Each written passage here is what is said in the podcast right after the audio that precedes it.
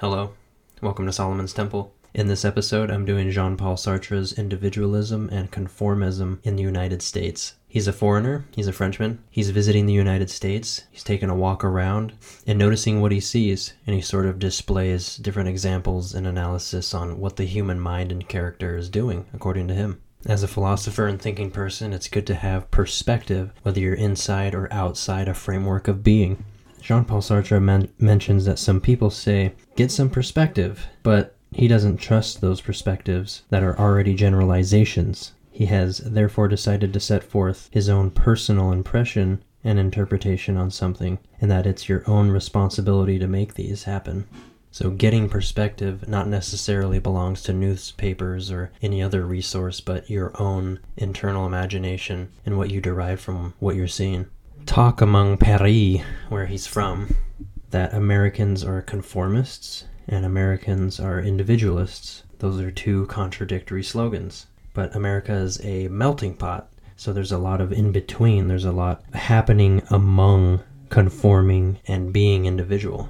When walking down the street, what he noticed was he described it as you're never alone, whether you are alone or not. When you walk down the street, the walls are talking to you. Left and right, there's advertisements. There's illuminated signs, displays of all different kinds, which contain big photographic montages and placards that read one thing and the next. There's a lot of different advice giving, he noticed. There was a quote that said Bibles not bombs. The nation walks with you and gives you advice and chatters into your ear wherever you may go. Advertisements are a key element in American culture. The subconscious determination of what you identify with is done through a sort of advertising scheme. He noticed something of a, a cosmetic advertisement that say Today, more than ever, it is your duty to be beautiful, your active duty to be beautiful. To have a duty means you have a full responsibility. You might even have a life and death accountability just to slap something on your face that someone says you need to have. Like it's not only just a, a free desire, it's it's something more than that, a desire to, to want to alter your appearance. But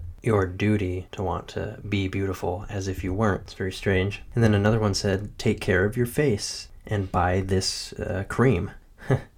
so one thing is I'm going to smear crap on my face to be beautiful because I have to. And another thing is, we'll take care of your face. I know you've already screwed up your face with with all that crap. Now I want you to take care of it. Forget about beauty. Just take care of your skin for Christ's sakes. He noticed that there's signs everywhere that have nothing to do with an, an end goal with money, but just for the sake of promoting different values. He saw a cartoon of, of two donkeys or two jackasses and they're on they're tugging on a halter in the opposite directions. There's a certain distance between them, but there's haystacks that they can't reach, and they're keeping each other from reaching their own haystacks. But finally, they understand that they come around and start working together on the first haystack, and that gets absolved twice as fast. And then once they've eaten that, they begin on the second one. So just little little things like this to kind of inform you of, of what to do. It's like this advice giving mechanism that you see that no one solicited to you, but is still being put up there anyway. And in this way, there's, uh, for passerbys, there's no commentary to, to be. It's just, it speaks for itself. The passerby draws their own conclusions and can think of it on their own free time. There's no pressure put on you to understand it, and there's no pointing towards why this makes sense or where it belongs and how you should think about it. It's just to be deciphered on your own behalf. It's up to you to make up your mind. He noticed that at the end of his visit, there was an engineer that escorted the visitors through this bridge, and that there was this wax disc that he was recording all people's encounters and what they thought of their visit upon leaving, and this was broadcasted over the air. So people in all over the town, the cafeterias, and the workers would hear about the impressions that were made upon the foreigners. What he noticed is that American people like to organize around educational aspects he thinks the American citizen is, is hedged in by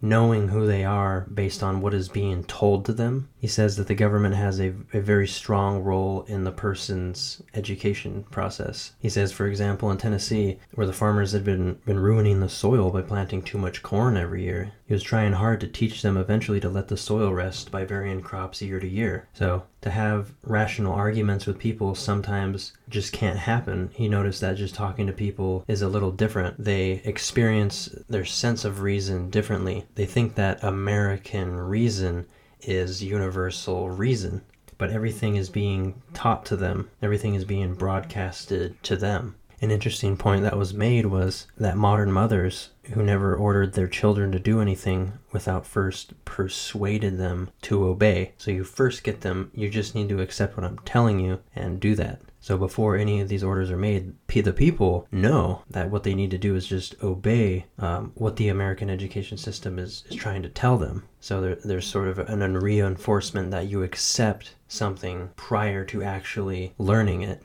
So in conclusion, Sartre says that an American is acting like everyone else, that he feels most reasonable and most American. It is in displaying his conformism that he feels most free. So to regard one's thought as universal or being taught something as uptaking it as American, it is already universal and understood to be true. You can discern that there is a puritanical influence here, and that's what Sartre says. He was talking to an American, and the way he argued was that well, Sartre wasn't arguing, but the American was arguing with someone, and he was he was listening in. That he said, after all, if international politics were in the hands of well balanced and reasonable men, wouldn't war be abolished forever? And some French people who were present said that no, that doesn't necessarily follow, and he got very angry. He said, "All right, go go and build cemeteries." So discussion with him was quite impossible because you see, he was thinking himself as well balanced and reasonable and understanding. And when someone said that no, you know, and started arguing or, or debased the conclusion that he, he was on, he became unbalanced and unreasonable. But he thinks that whatever his reasoning is is supposed to be universal, and that's that was sort of his, his point.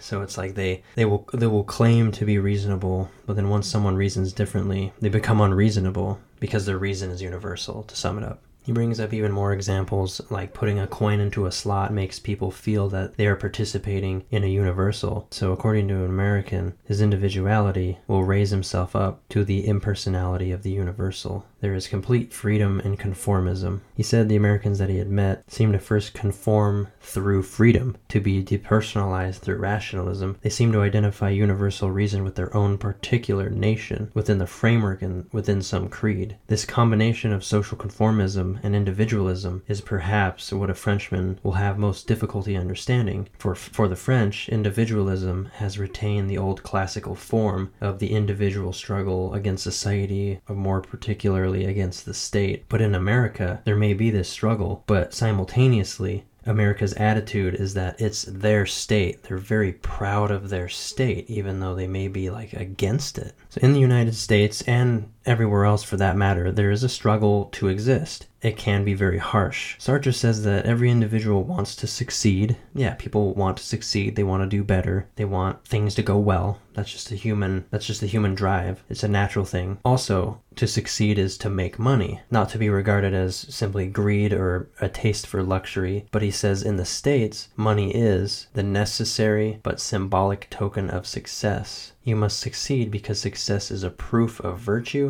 and intelligence, and also because it shows that you enjoy divine protection in order to face the crowd, so to speak, you have to first succeed because that's the only way you can. He mentions that if you can't achieve success, you can't expect your articles to appear. So it's almost like this sort of wall to becoming successful. How can you be published? But you have to be successful to get published. Well, I have to be published to be successful. So there, there's like that block there. And also that there's a money making name, that in order to first make money, you got to have a money making name So everything changes. Anything, especially as a writer, or even someone like me who does this, your your writing will get cut up if it's especially if it's getting broadcasted or if it's within the general public and it becomes a name and a public entity or a or a sort of public undertaking that's has the acquisition of gaining money from the public. You have you have to acquire the right to be yourself and a lady went up and asked Jean-Paul Sartre because he wrote plays, as you may know. There was a lady that that asked him if that he would like to have a play of hers done in the United States, but he replied I would be delighted for that to happen, but producers have the habit of modifying things as they see fit. So she said, If they don't, who will? What you have written is meant to be read, but they have to work on it and, and make it understandable. So, yeah, that would be the struggle for life. You know, you are at the whims of, of people that control what gets to be printed, and sometimes you just need to know people or have a name. He likens American individuality as sort of like this model, like this statue of liberty. It is this undertaking in which you rise above the rest. It has immense publicity. It demonstrates financial triumph of individuals or groups. And a striking observation is the owner occupies a small part of, of any premises, but will rent out the rest. So only a small amount of people will own a lot of what some people are subjected to financially or, quote, may own or it might be theirs, but it belongs to someone else. So there's giant entities that are vast and tons of people participate in them, but there's only a few people that own a patch of it and they control the entire thing. In the United States, individuality is something to be won. He was stricken by the words of the hostess. She said, What we do is protect the individual. Outside of the clubs, the man is alone, but inside, he's a person. So, by belonging to several people, you protect the individual against any other particular one. So, individualism is plain to see that a citizen will fit himself into a framework in order to protect himself so that they may become an individual that is within a social contract among citizens of a kind. So, a citizen is never a citizen alone, it is something done among associations. The nature of the organization is when there's self criticisms or criticisms of the organization itself itself, the criticisms are, are mostly uptaken by people that have been more frequently rewarded. So you have to first build the company in order to be able to be taken seriously to break it down. So if something's wrong and you have a complaint, you first of all have to be taken seriously because your individuality has to be won. So Jean Paul Sartre describes this as you have to break yourself down, give yourself away, depersonalize yourself, constantly appeal to reason, a civic sense of freedom, and a fitted national and professionalism and to associate with certain educational standards and edify yourself through organizations. And then finally, once you have integrated all of that into your life, you regain consciousness of yourself and your own personal autonomy. Personality must be won. It is a social function or the affirmation of society. And that was his conclusion. And of course, in most things, if you don't first go through something and experience it, how are you to really ha- uh, pay lip service to anything that happens? And of course, you know, he's making mention like, in order to actually have your own personal autonomy, you have to be able to fit yourself more thoroughly into the framework of what you're engaging with. So you need to become more and more and more like it before you can can first start to approach it with your own individuality. So he's saying there's a, a weddedness of getting involved with more people or within groups, or else you're completely alone. So you don't have your autonomy to begin with, you have your autonomy at the end. You get that later. It's a very interesting take, but that's it for that one. Thank you for joining me. I'll see you next time.